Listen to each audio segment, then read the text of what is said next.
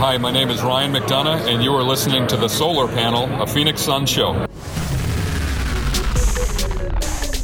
I am Tim Tompkins, Dave King, the managing editor, Brightside the Sun, Greg Esposito, joining us for this episode. So, the Suns, after acquiring Austin Rivers in a trade, sending Trevor Ariza over to the Wizards, have decided to waive him, saying, you know what, out of all of our needs on this roster, a point guard was not one of them. Your guys' thoughts? Austin Rivers was never a point guard.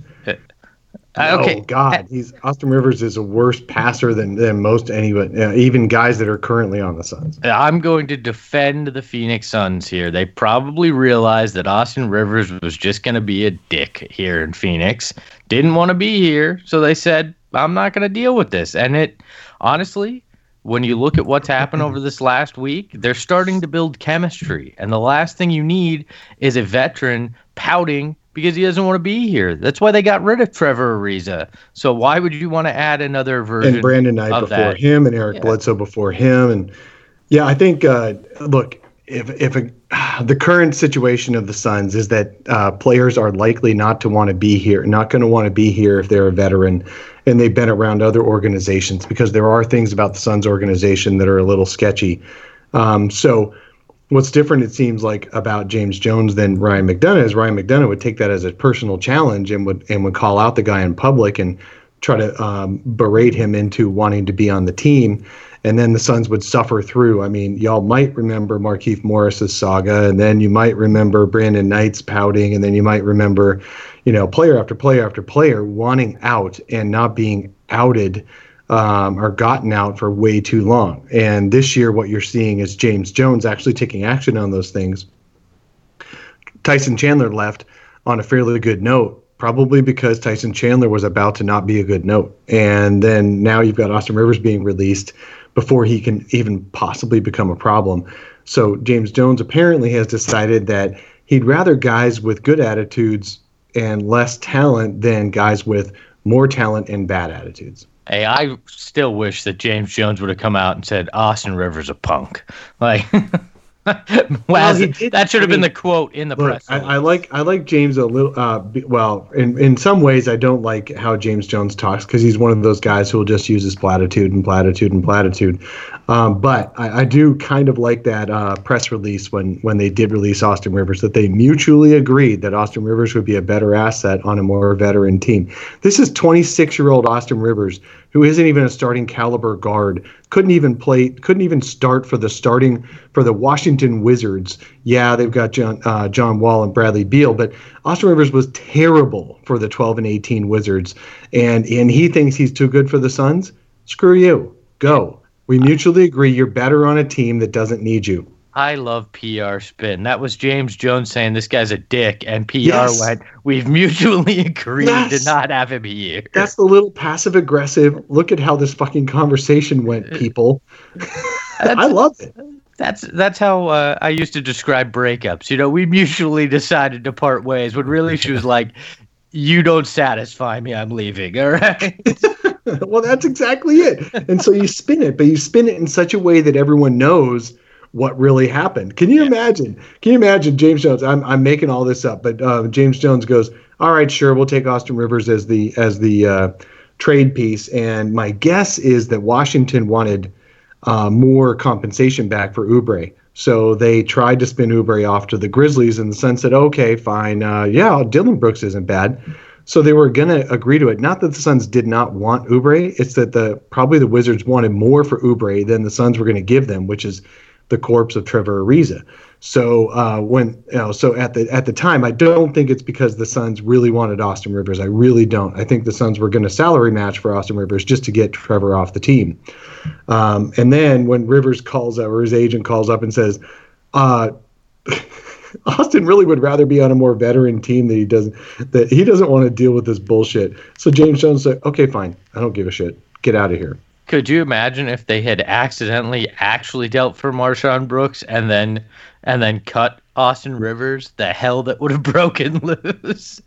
that they like. Oh hey, my God. Yes. Imagine that. If they had just cowed down and said, okay, MarShon Brooks, Wayne Selden, and wait, yeah, it was, wasn't it? MarShon Yeah. Brooks, Wayne Selden, a second round pick, and Austin Rivers I don't to think be waived. I don't think the second round pick was even going to the Suns. I think the second round No, picks I- were going to the Wizards. No, that's true. That's true. It's Yeah. going to the Wizards. So it just would have been Austin Rivers, MarShon Brooks, and Wayne Selden. Hmm. Oh my god. Now, one Yep. of the one of the criticisms that James Jones is receiving for this deal is he got Austin Rivers cut about 600k off of his guarantee, and a lot of people are really surprised that he didn't at least get him to cut the veterans minimum off of his guarantee, since he would most almost certainly uh, receive that once he did clear waivers and sign with another team.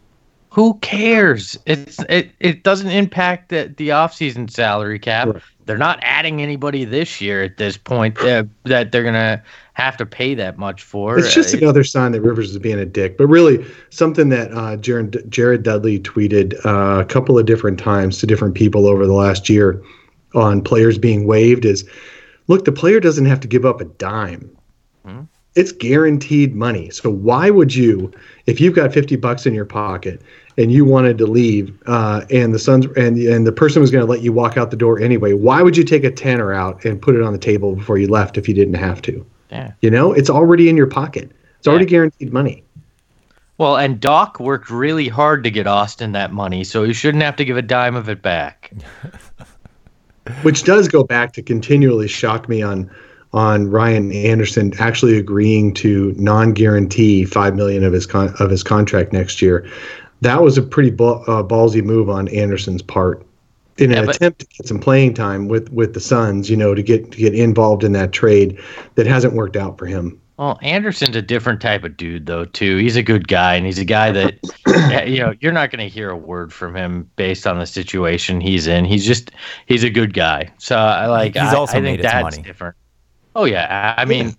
Uh, the difference between 21 and 15 million for a guy like that that's making as much as he is this year, uh, he gets it. He understands the, the reality of the situation. It is possibly money he'll never see again.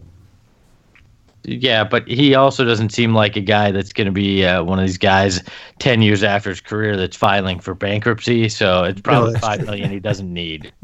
No, he's actually such a cool guy. I've had a couple of different conver- long conversations with him off the record uh, in the locker room, just chilling after, uh, you know, while we're waiting up for other players to come out of the shower and stuff.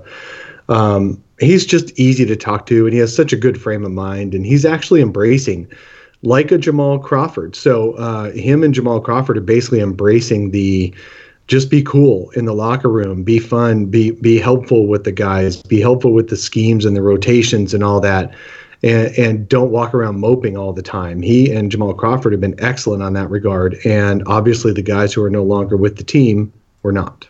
Look, and that's that's a point that I think needs to be made is the fact that you don't buy veteran leadership, right? It's not about paying a lot of money to bring in a Tyson Chandler or Trevor Ariza. You can't force leadership. It's developed, it's earned, and guys like Jamal Crawford and guys like Ryan Anderson have earned the respect of these guys and have earned the respect of, of the game and are leaders from that perspective. So you don't need to spend, uh, you know, what was it, a combined 67 million between Chandler and Ariza to to fill that void. They did it on a minimum contract with Jamal Crawford, and uh, obviously Anderson had a decent amount of salary, but they took that back to to make a trade work. So they need to stop trying to plug that hole with uh, with large contracts. You know what's cool? Um, uh, Jamal Crawford did a little Twitter exchange uh, with with folks on Friday night, uh, saying he had some time and he was a little talkative. And and one of the questions that he was willing to answer was, "What do you want to do after your playing career? Do you want to do coaching, or you want to do front office, or you want to do uh, media?" Did he say pick he- and playing said- pickup ball at the Y? he would kick some ass playing pickup ball. but no, what he said was front office for sure.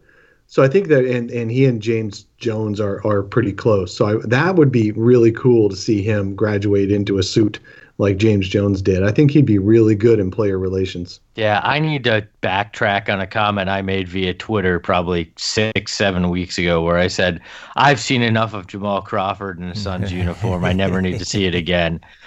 I take it back. I, I was saying it because I just I still have a hard time, guys uh, like that getting minutes over over the young guys. But when you see what Jamal Crawford uh, has provided to this group, and when you see how he's getting these young guys excited and, and talking to them during timeouts, and and the impact he's had on the court, I fully fully retract my statement and I apologize, Isaiah Thomas, that I offended you with it enough that you responded to me on Twitter. I was wrong. Which you Isaiah? guys were right. Our our former Isaiah Thomas here. uh, Oh, see, I yeah, wouldn't know because he blocked me. oh, really? Yeah, he uh, he's buddies with Jamal from uh, from Seattle, uh, gr- uh, being up there. I so I always liked Yeah. Isaiah, and Yeah. I think I was just a little bit too outspoken in the year he was the backup point guard for the Suns, and he blocked me before he left and never turned me back on. yeah, I don't think he blocked me on the Jamal comment, but I was certainly certainly wrong with it, and I wanted to admit that. Well, there, to your point, there was a, a time uh, when Jamal Crawford had first joined the team where he was just eating up a lot of possessions with long uh, mid-range twos, essentially at the ends of shot Yeah, clocks and dribbling, things. dribbling the air out of the ball and taking a last second shot. Right, taking a last second low percentage shot. And and there were points in which I was like, if I never have to see him take another one of those, I'll be perfectly okay with this. Now all the intangibles we didn't realize were gonna happen. Jamal Crawford obviously hit a career high in assists the other night. Uh, so he has been playing better and he's been real positive on and off the court. But you know, to that speaking to that tweet, there was a time in which uh, initially he did not seem like he was going to be that much of a positive. He's Oh. basically a very cool Brandon Knight. you know what I mean? Yes. He's like the, the locker room version you always wished Brandon Knight would be, but he's still basically Brandon Knight because in Brandon Knight's best possible physical iteration of himself, he would be six man of the year like Jamal Crawford was three times over 18 years. Yeah, that's very true. And the time I tweeted that was when we were still dealing with watching Tyson Chandler play all the time too. So Oh, when he was just forcing those lobs to Tyson Chandler over and over and over, but Tyson Uh-huh. Chandler couldn't catch any of them. Just yes. But this is this is a positive episode. See, I'm actually feeling like I can be positive this episode, and that's well, we why I can want to because apologize. why why are we feeling positive, guys? We haven't even mentioned it. We're 10 minutes into this episode. Well, that's because by the time people listen to this, they may be on a losing streak again. But right. So let's make this a little for- bit we are recording, the Suns are on a four game winning streak, with two of them being road games, three of them being against winning teams. We should be very proud of this team for winning four straight games against that competition. and all of them being without Trevor Ariza. well, no, one of them was Oh, with. Oh, that's true. In But one of them was Kevin one of them was in spite of Trevor D- In spite of Trevor Ariza. Well, you know what? Um, Trevor Ariza bookended his his Suns career pretty well, actually, with two wins against Dallas. Those were his his best games of the year. Were his first one and his last one with the Suns. He was 21, eight and seven on opening night, uh, and he actually moved faster than a, than an albatross. And then he he walked for the next uh, two months, and then he was uh, gosh I can't remember, but he was a catalyst for uh, what his box score was against the Mavericks last Thursday, a week ago Thursday, or and and um, he bookended. He literally bookended his career because he knew he was out. He knew he was done. Ironically, his contract was an albatross as well. So He played like his contract. What's uh what's interesting to me with the Suns as far as the month of December goes in wins. They are opponents are shooting 25% from 3, averaging 35 attempts, and that that average of attempts from 3 is very important. In the losses, opponents are shooting 42% from 3, but are only averaging 25 uh, attempts per game. Usually, a better indicator of defense is when it comes to uh, three pointers is whether or not you can limit their attempts, not necessarily the percentage that they make when they're shooting them.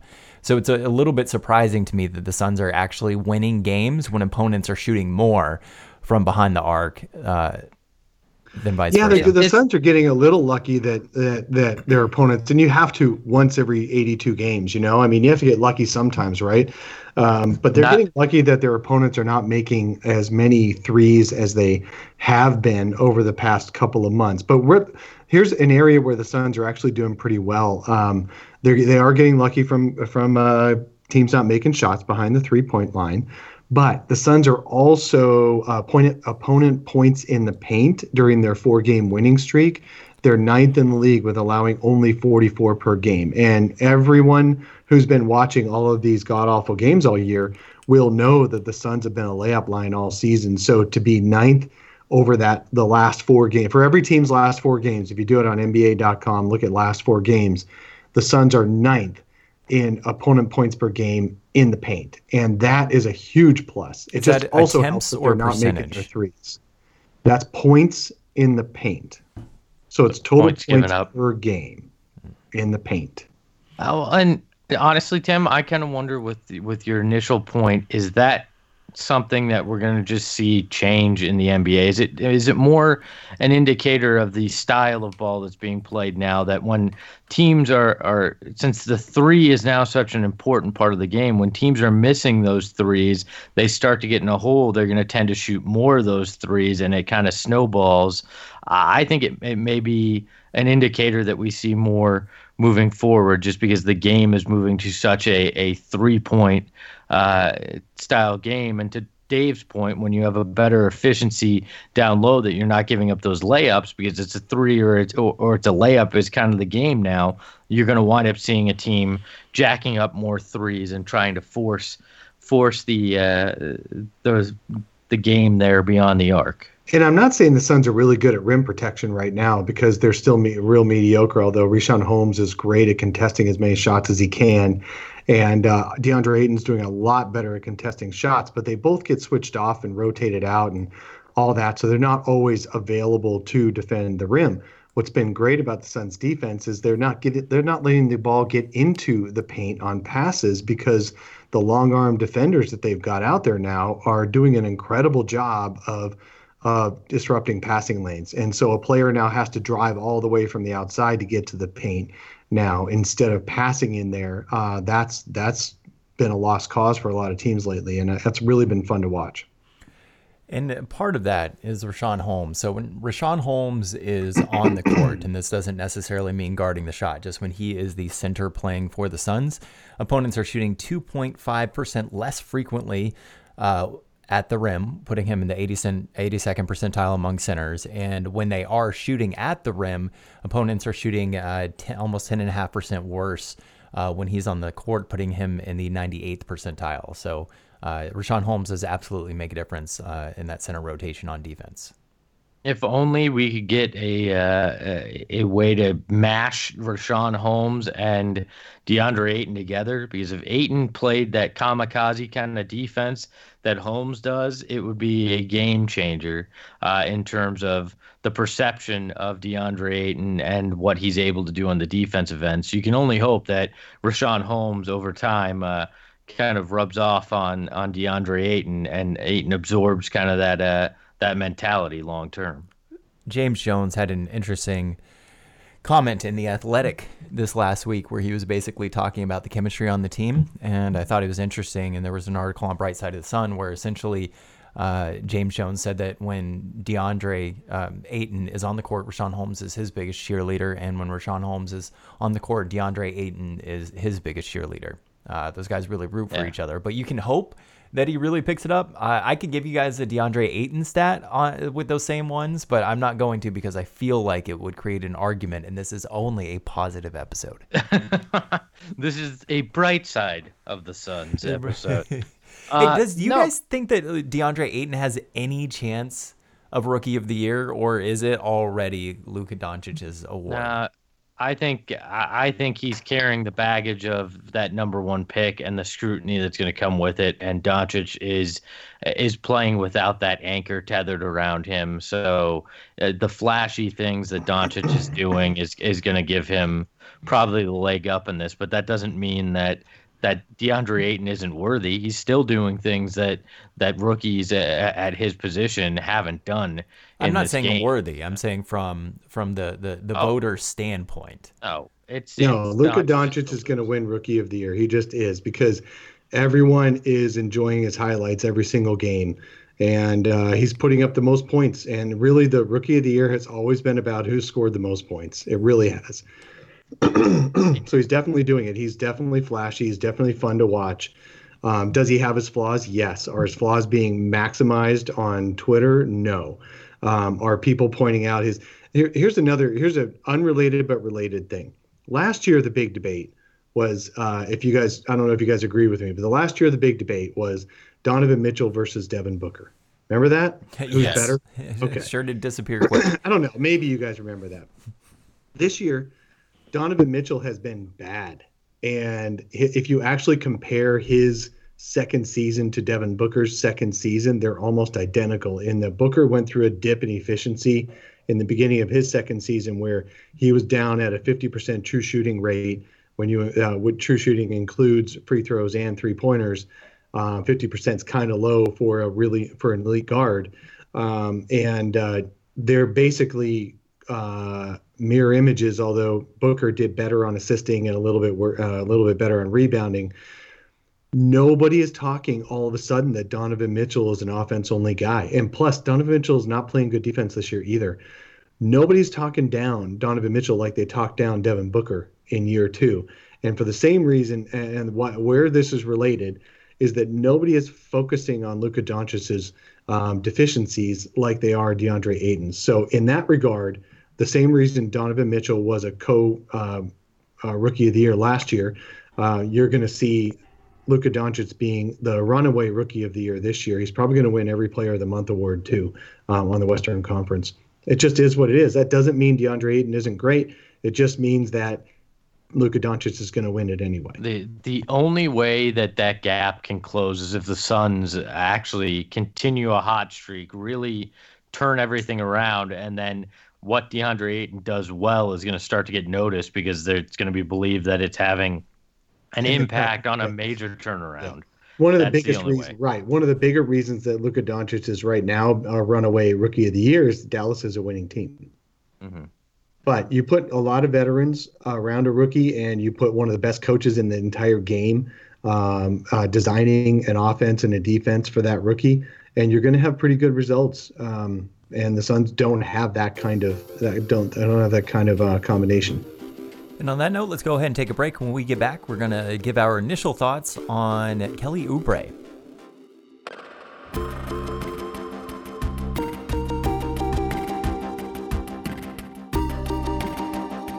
The Sun Solar Panel podcast now available on Spotify. Just search Sun Solar Panel. Now back to three awkward guys talking about the Suns.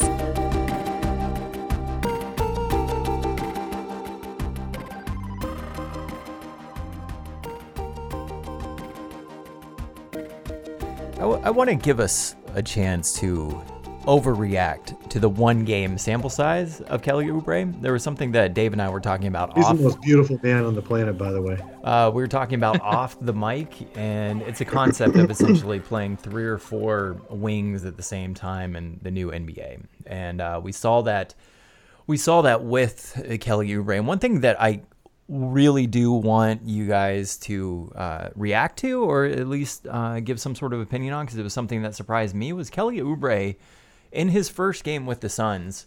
Uh, played the end of the third quarter and the entire fourth quarter. I thought you were going to say his hair surprised you, that that caught you off guard. It, it is a beautiful coif of hair, but uh, honestly, I, I'm going to take a step back. We we ended last week's episode with me basically on the ledge, ready to jump and be done with this, right? And this week restored some faith. It was actually fun to watch Suns basketball, and it reminded me of why uh, I we spend time doing this and why I love basketball at its base level. Uh, I mean, I was on a business trip and I made it a point in between busy schedules to watch the games on my phone because I was having so much fun watching them. And Kelly Oubre, uh, do we have to say the junior? It's on the jersey, but uh, we don't say T.J. Warren Jr. So, but Kelly Oubre actually exudes exactly what has made these last handful of games fun. He puts forth an immense amount of effort, and, and in particularly defensively, and that's what uh, if he continues that give back up the Brinks truck, give him 60 million over 4 years, re-sign him and let's have him as part of this team because that's the kind of attitude you want. And I loved his quotes where when uh, when he came in and they basically asked him uh, what kind of player should Suns fans expect and he said if you get in my way, I will run you over. basically that I am the kind of guy that's going to come out here and put forth everything I have for this franchise. He is the polar opposite of Trevor Ariza, and I I have enjoyed it. And if one game is any indication of what we can expect moving forward, sign me up for the Kelly Oubre Jr. experience. Well, let me tell you that um, the what what's great about Kelly Oubre is he's basically already what um, what we'll probably we're hoping for to get out of Josh Jackson, and that is a good emulation for Josh Jackson right now because. Uh, uh, Oubre is not a good shooter. Josh Jackson's not a good shooter. They both take too many shots. They both uh, shoot too often when they get the ball instead of swing it around for a better shot. But Kelly Oubre busts his ass on defense, and that's what you want to see Josh Jackson do. And that's the Josh Jackson I would keep for the next 10 years is the one who kicks, he, he busts ass on defense all the time. That's why Mikal Bridges has been good this year, although he's a better shooter than either of those two. So I hope Mikal eventually grows into a bigger role than either of them uh, because he is a better shooter and he takes the right shots. He doesn't take bad ones. But uh, Kelly Oubre Jr. is what we hope Josh Jackson will become. And then uh, at the at the low end, hopefully, of what Jackson, Josh Jackson becomes, which is a really active defender, and um, probably shoots a little bit too much, but might make some big shots. And uh, I thought it was great watching those guys. It's that old Spider-Man meme where you've got the two Spider-Mans looking at each other and pointing to each other. This is a three-way uh, where where Bridges and Jackson and Oubre are all basically the same player, and if they all play the same, the Suns are going to win some games.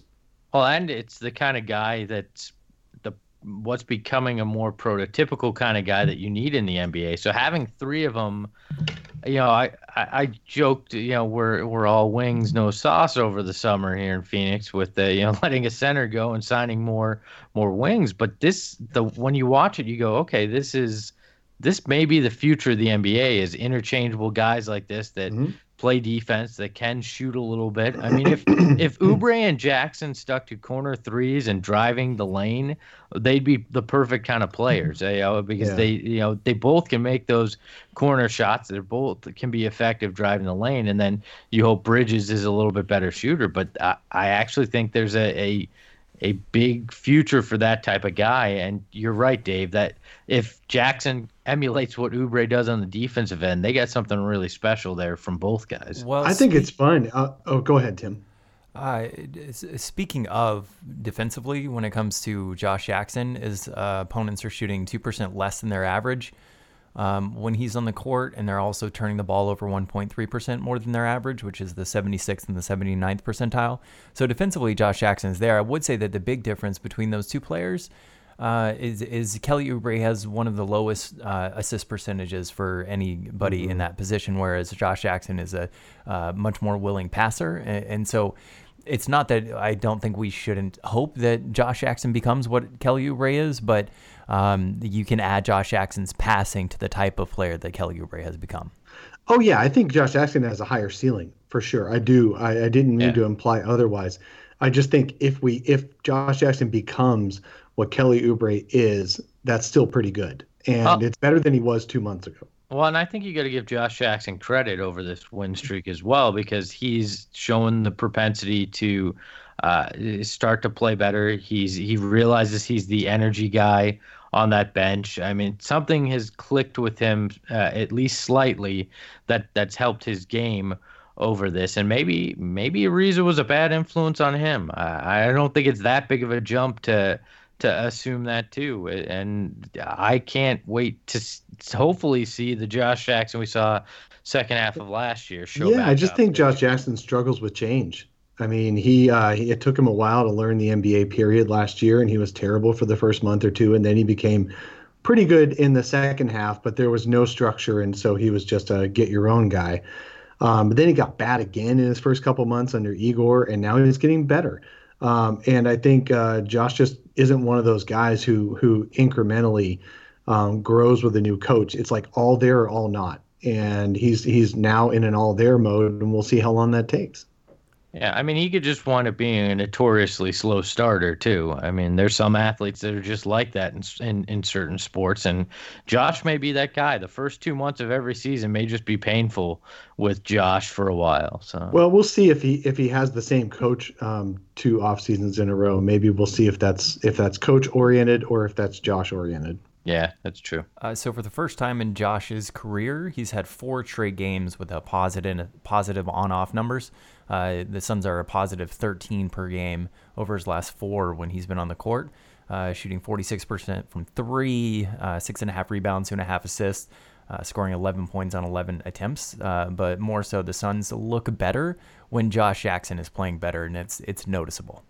Well, I this is where one of those advanced metrics is slightly flawed because, of course, he's going to look better over these four games than any other four games he's looked at because it's the first time he's won four game. The team's won four games in a row since he's been on the roster. Can so, we take a like, moment to recognize that this is the first time Devin Booker has won four games in a row? Yeah, which as a is pro? insane. Is it the first time Fourth he's won three in a row as well? Uh, I, no, they had won three last year. It's uh, well, they had won. Sorry, his second year they had won three, but they'd never won four in a row while Devin Booker was in a Phoenix Suns uniform. And this is not Devin Booker's fault. He's been on an island.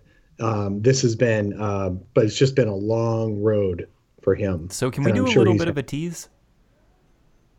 Yes, please do. So coming on the pod this week, Nate Duncan. not not this episode. We'll have a special episode for you. Nate Duncan is going to defend his take on uh, why he has Devin Booker ranked so low among upcoming prospects. I'm not sure that I can be on the episode because it's a Christmas Eve episode. I, I might be busy, but I'm really excited uh, whether or not I am on it to to hear uh, Dave put Nate in its place on this one. Well, I- and Greg as well. Yes. Hey, Greg, I'm gonna, gonna be attempt. I'm going to attempt to. I am. Uh, Mm. I, I'm part of something I can't mention, a, a side project that I may be working, but uh, yeah, As, Christmas as Santa Claus or I, as an as an elf. It- he would make a I've good lo- Santa. I've lost too much weight to play Santa. I'm 30 pounds down, and Santa for just you, doesn't man. roll. Santa doesn't roll that way. I'm but not now you jolly can be an enough. elf. I could be an elf. You know, I am short enough, but yeah, I'm not jo- ever jolly enough to play Santa. What No, um but are you on but like a I can- Tim, specific will you do me diet a or huge what? favor? I am on a will you- very specific diet. So, I Tim, can't yeah. mention it. Can you can you promise me a huge favor? Me? Yes. So this will be a Christmas episode, right? Like you're going to try to get it posted. Yeah, yeah, I'll have it. I'll have it up for Christmas Christmas. I'll probably on Christmas Eve. Can you please, please, please uh, get some clips of "He's a mean one, Mr. Grinch," so we can play that when Nate Duncan is being introduced? Uh, why do I feel like you're ambushing this dude? Like you're just gonna, sh- it's gonna be a five minute episode because you're just gonna basically shank him. No. I'm a pro. I'm a pro. This will be good. We This will can't- be good, we can't it would troll be him. fun to have some um, bed music of the Grinch. That would be awesome. I, I promise you I will do that. One thing I do want to bring up, I realize that by the time you are listening to this episode, it's a little bit outdated. Uh, but when it happened, I thought that it was uh, incredibly distasteful. Um, I, I actually tweeted them and told them, and I understand that oftentimes the opposing team's announcers are not going to speak favorably of the opposing team, that they're going to have takes that aren't good, that they're going to be generally unkind. But I thought it was a really low moment in Brian Scalabrine's career when TJ Warren and Kyrie Irving ended up hitting the floor together and they were both slow to get up. And Brian Scalabrine said that he was only concerned if Kyrie Irving didn't get a, get up. Uh, TJ Warren did hear these comments and he reacted to it on Instagram. Uh, but I want to point out that that was a really low thing to say, especially coming from somebody who not only was he a shit NBA player, but he did actually play in the NBA. Well, let me put it this way. It's a very Boston thing. And I can say that because I was born in Boston. It's a very Boston sports fan kind of mentality. And uh, Scalabrine, as a, a professional broadcaster, shouldn't have said that. But I understand the the type of person he was playing up to and the type of fan he was playing up to with that kind of a comment. And uh, yeah, it, you should never wish that any opponent is injured outside of Kobe Bryant. Uh, but eh, you know, like it, there's really you should never wish for an injury. You should never hope yeah. that a guy's down, especially a guy like T.J. Warren who has had uh, had some head injuries and different things that uh, that uh, you know are scary things to deal with. Do you think possibly uh, going on TJ Warren for a little bit? I don't I don't disagree with you guys at all. I thought it was in really really bad taste. But can we talk about how few free throws TJ Warren gets with uh, given all the contact he takes when he drives to the basket? Is it is it the referees free, freezing him out because he complains so much lately about the calls, or do you think it's just that he's such a contortionist that referees just assume he contorted himself away from contact? Because I'm pretty sure he takes a lot of contact and gets very few free throws off of it. I think it's a little of both, and then you have to add in the third factor that he plays for the Suns, and it's just well, no, Devin bad, Booker gets Devin Booker um, gets to the line, you know, five and a half times a game, and and uh, uh, last year it was over six. So I don't think it's just him being a Phoenix Sun. But man, TJ Warren only gets to the line less than three times a game, uh, three shots a game, which means he's only at the line once or twice a game. And that guy takes contact every single time. So is he a magician where the he makes the refs think he hasn't been touched by the way he contorts himself? Or do you think they're freezing him out because he complains so much? Because he has been ejected a couple times this year. Uh, I mean, obviously the complaining plays a part of it because he hasn't, you know, uh, earned the right, as they would say, to complain that much because he's, uh, you know, up until this season hasn't put up the kind of numbers that warrant him complaining like he's some kind of uh, of star, you know. So that definitely impacts it because the, whether you like it or not, refs are human and they're gonna tend to make you know emotional decisions at times too and if a guy is that annoying you're gonna re- retaliate. I uh, mean free throw i wish it weren't true free throw rate uh TJ yeah, Warren has a uh, 19% free throw rate. He is 10th on the team. Players that have a higher percentage of uh, getting to the line per shot attempt on the team this season include Tyson Chandler, Richaun Holmes, Kelly Oubre, Devin Booker, Jamal Crawford, Josh Jackson, Ryan Anderson, Dragan Bender, and DeAndre Ayton. Uh, the players and, behind and Igor Kokoshkov as well has got yeah. the line. The, when Jamal Crawford gets to the line more often than uh, your your power forward that takes probably five or ten paint shots a game. Uh, let me see. Well, we're talking percent of field goals by distance. Yeah, I know, but but he takes thirty percent of T.J. Warren's shots this year are at in the paint um, within three feet. Sorry, so right in the restricted area. Last year was almost forty percent. Um, he's and he got to the line a little bit more last year. I, I just wonder. I mean, I don't know if it's a career long thing or if it's just or or what it is, but it sure seems like he is. He hits the floor about twice as many times as he gets foul calls. I think it shifts next year uh, as he gains more and more respect around the league as well. Do you think it's about Suns winning games? Because he yeah. was actually better next last year than he is this year so far. No threes. I don't think it's about winning games. I think it's about perception of the player. I mean, you brought up Devin Booker, and I think players respect him around the league. I think refs respect him around the league for being uh, a very good, talented guy on the border of being a star, and I you get respect for that. I think T.J. Warren doesn't get that respect and isn't known as that by these refs uh, or other players necessarily, and and so he doesn't get the respect that that maybe he deserves as he's going in the lane. It's just, eh, I mean, it's the old Jordan rules kind of thing. Uh, guys that are stars are always going to get more calls and, and always are going to get more the benefit of the doubt. And TJ Warren just isn't at that plateau yet. Eh, he deserves to get more foul calls. I mean, when you look at the players that get that have a lower uh, percentage of time getting to the rim on the Suns team, Trevor Ariza, Mikal Bridges Kanan, Elie Okobo, Troy Daniels, Anthony Melton, uh, Jawun Evans, uh, George King. Obviously, small sample sizes on some of these guys. Um, there's no hey. reason why TJ Warren isn't higher up on that list than, uh, you know, even guys to Dave's point, uh, Jamal Crawford. Josh Jackson should be high on the list because that's all really Josh Jackson does. So that's not surprising, but uh, he absolutely mm-hmm. deserves to get more calls. I don't think it's fair that you say some of these guys have small sample sizes. You haven't been in the locker room, you don't know. So. Oh, geez. that does remind me. Uh, one of one of the funniest moments of the year was um, the, way the NBA locker rooms work, post game NBA locker rooms work, is they is they let the uh, media in while the players are coming out of the shower. And then as the players are fully, when the players get fully dressed, then the scrum can happen and the media can approach them. But until then, people are just lingering around the locker room, trying not to look at the wrong place at the wrong time. You know, that's just, it, it is a fun little dance.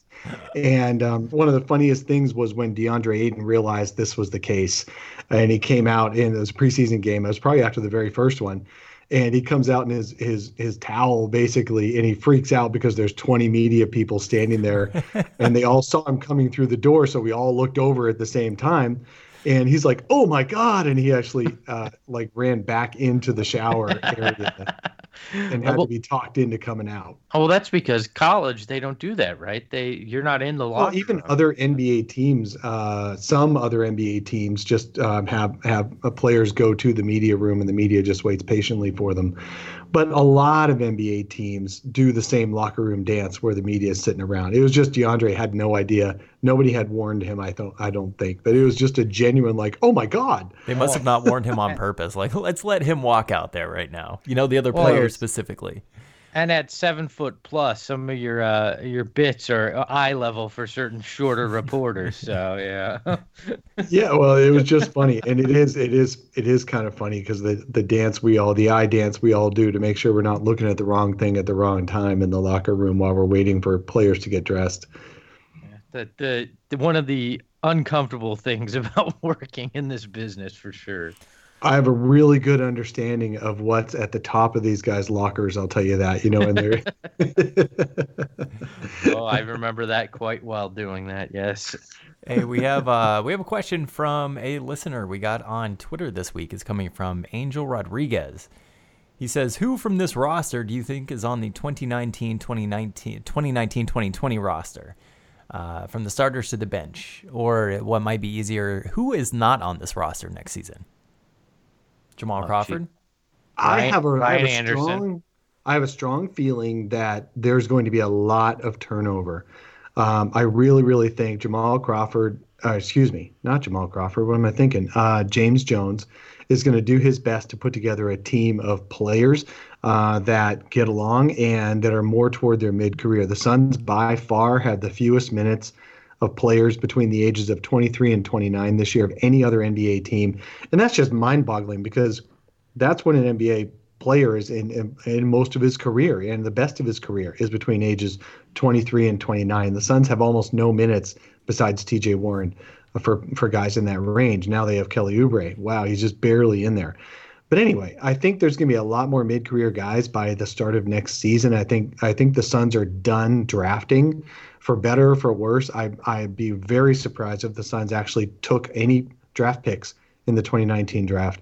Um, so, gosh, if you uh, the shorter list would be who's coming back next year, and uh, you could probably name four or five guys that are for sure back next year at the most, and everyone else is kind of up for grabs. Um, yeah, I, I yeah. think it's a third or two thirds of this roster is, is overturned. Are you, Dave? Are you basically calling it? It's it's James Jones's team. He's going to be the the permanent hire based on that feeling that of what you just said there. I think um, I think him and Trevor Bukstein will be in their in their positions next year. Whether anybody comes in and to supplement them that has more NBA experience or not is up for debate. I don't think Robert would do it without his arm twisted by an Adam Silver type like you asked for, Greg, in recent weeks. Um, but I do think that James Jones and and uh, Trevor Bukstein will be doing most of the work in the front office next year. Yes.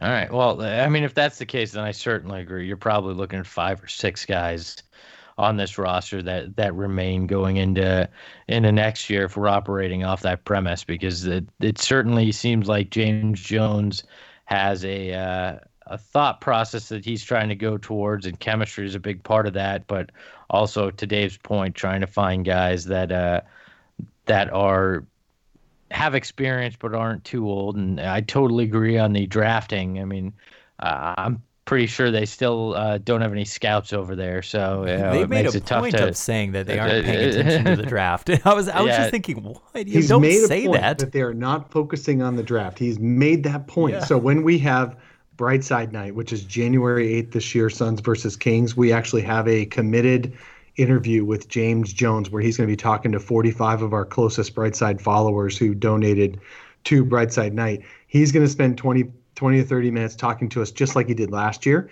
And we're going to be able to ask him these questions. But he has said on his uh, weekly radio interviews um, that he doesn't believe as much in scouting uh, the and uh, the college ranks, and he'd rather focus on pro player personnel. Do you, it's um, interesting. Sorry, did, did Dave? Do you want to spend a couple of minutes talking about Brightside Night? I know it was it's something. You have a pretty big announcement to make. Near and dear to my heart, yes. So Brightside Night, we are as of this morning over 1,500 tickets uh, donated by fans of Bright Side of the Sun, and I really, really, really, really appreciate this. Uh, you guys have done an incredible job of donating tickets, donating your own money out of your own pocket to send underprivileged kids to a Suns game. This year it's January 8th, Suns versus Kings. The tickets are going 100% to kids who wouldn't ever otherwise get to an NBA game. They get to experience the atmosphere of being at the arena. I think it's just a really wonderful opportunity. Um, we're we're targeting some good organizations that we've targeted in the past, as well as some new ones as well. Um, but what's been really incredible is that as of Tuesday of this week, with two weeks left in the um, month before we have to cut off ticket sales because we have to distribute them by game time, of course. The Phoenix Suns are going to match every ticket donated from uh, Tuesday of this past week through the end of December. So your nine dollar ticket actually goes to becomes two tickets for nine dollars to underprivileged kids. It's incredible. It's only nine dollars. That's it, and you can send two kids to a Suns game. So do it now, please. Every nine dollars counts. Um, if if you put in two tickets, then you are in a raffle for a VIP treatment at a game. If you put in 10 tickets, you get your own tickets to the game. If you put in 25, you get prime tickets in the lower bowl. Um, so do a donation. Please donate, and you can have Robert Sarver himself cut you a check for doubling whatever you whatever you donate. He'll at least you know the Suns were going to end up giving some of those tickets away anyway to that game because they don't sell out anymore. Make them tickets that go to our kids, our underprivileged chosen kids, the game we choose. Um, so let's do that. Please donate. It's it's a very simple link, suns.com slash brightside. Brightside, one word, suns.com slash brightside. Takes two minutes and it's only $9 and you get two tickets for each $9 you donate. Please do so. And the Suns are matching, uh, thanks to the Suns, matching tickets all the way through the end of the year. I mean, let's let's put this in perspective. Dave has got a better deal out of the Suns and Robert Sarver than the Phoenix City Council, right?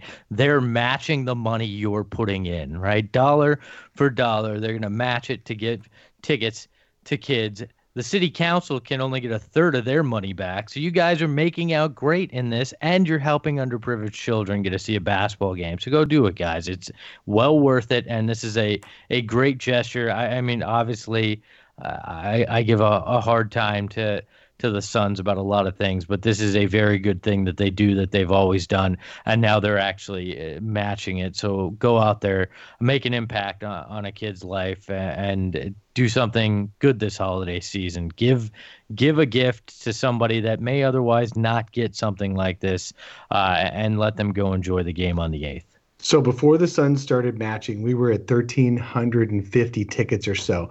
Since then, actually 1,400. Um, since then, uh, we've had about 300 tickets donated, so the Suns will match that. So we're over 2,000 uh, just about right now in total tickets to kids.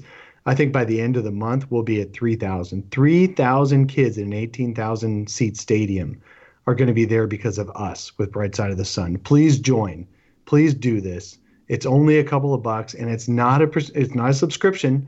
You don't have to keep paying every month. Um, it's just one time. That's it. One time out of your pocket skip Starbucks one day and send two kids to a Suns game. Sa- save these kids from the unenviable fate of becoming Lakers fans by sending them to Bright Night, Brightside Night with the Phoenix Suns uh, for nine bucks, as little as nine bucks. Go out there and do it. Suns.com slash brightside. One word, suns.com slash brightside. You guys see that Adam Silver did weigh in on the arena debate?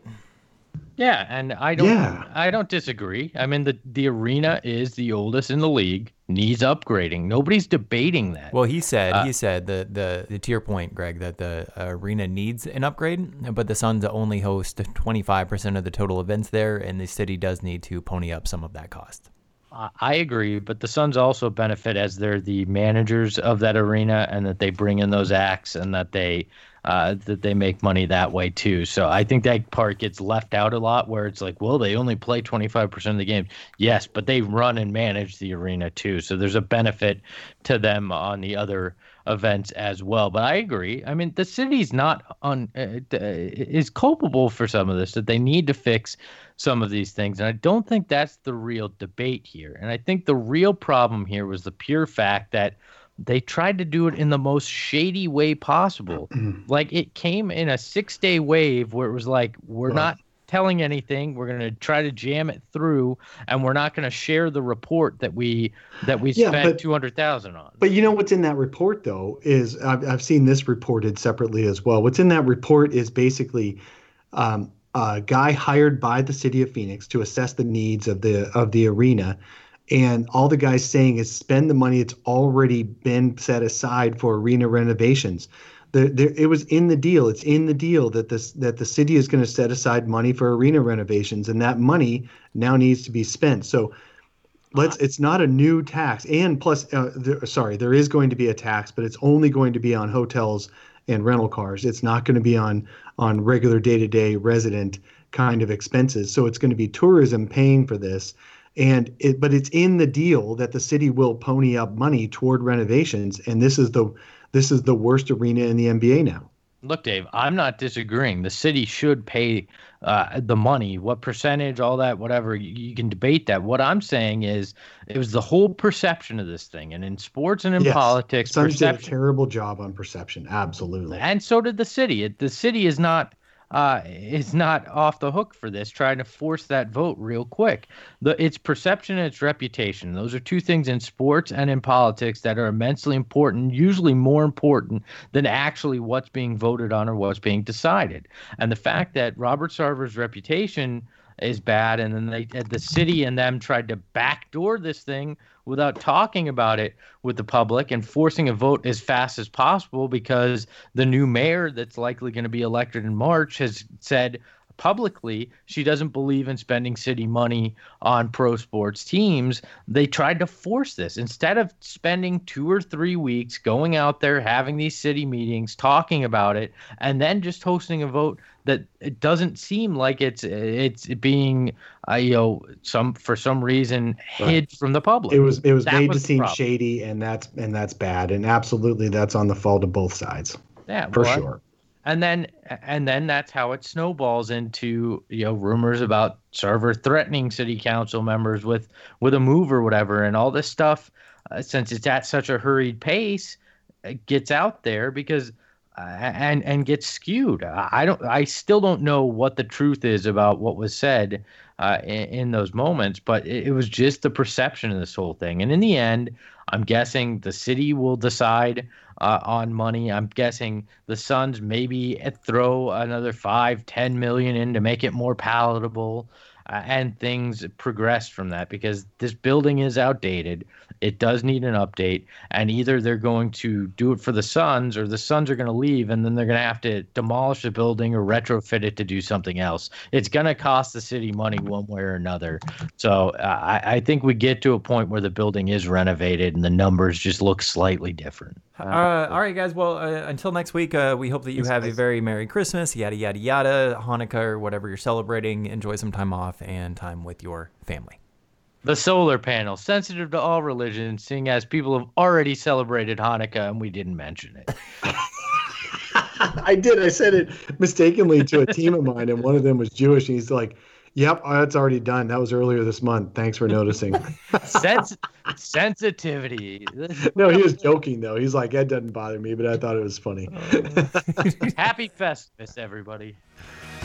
You just got done listening to The Solar Panel. For more great Suns content, check out the Timeline podcast for stuff like this.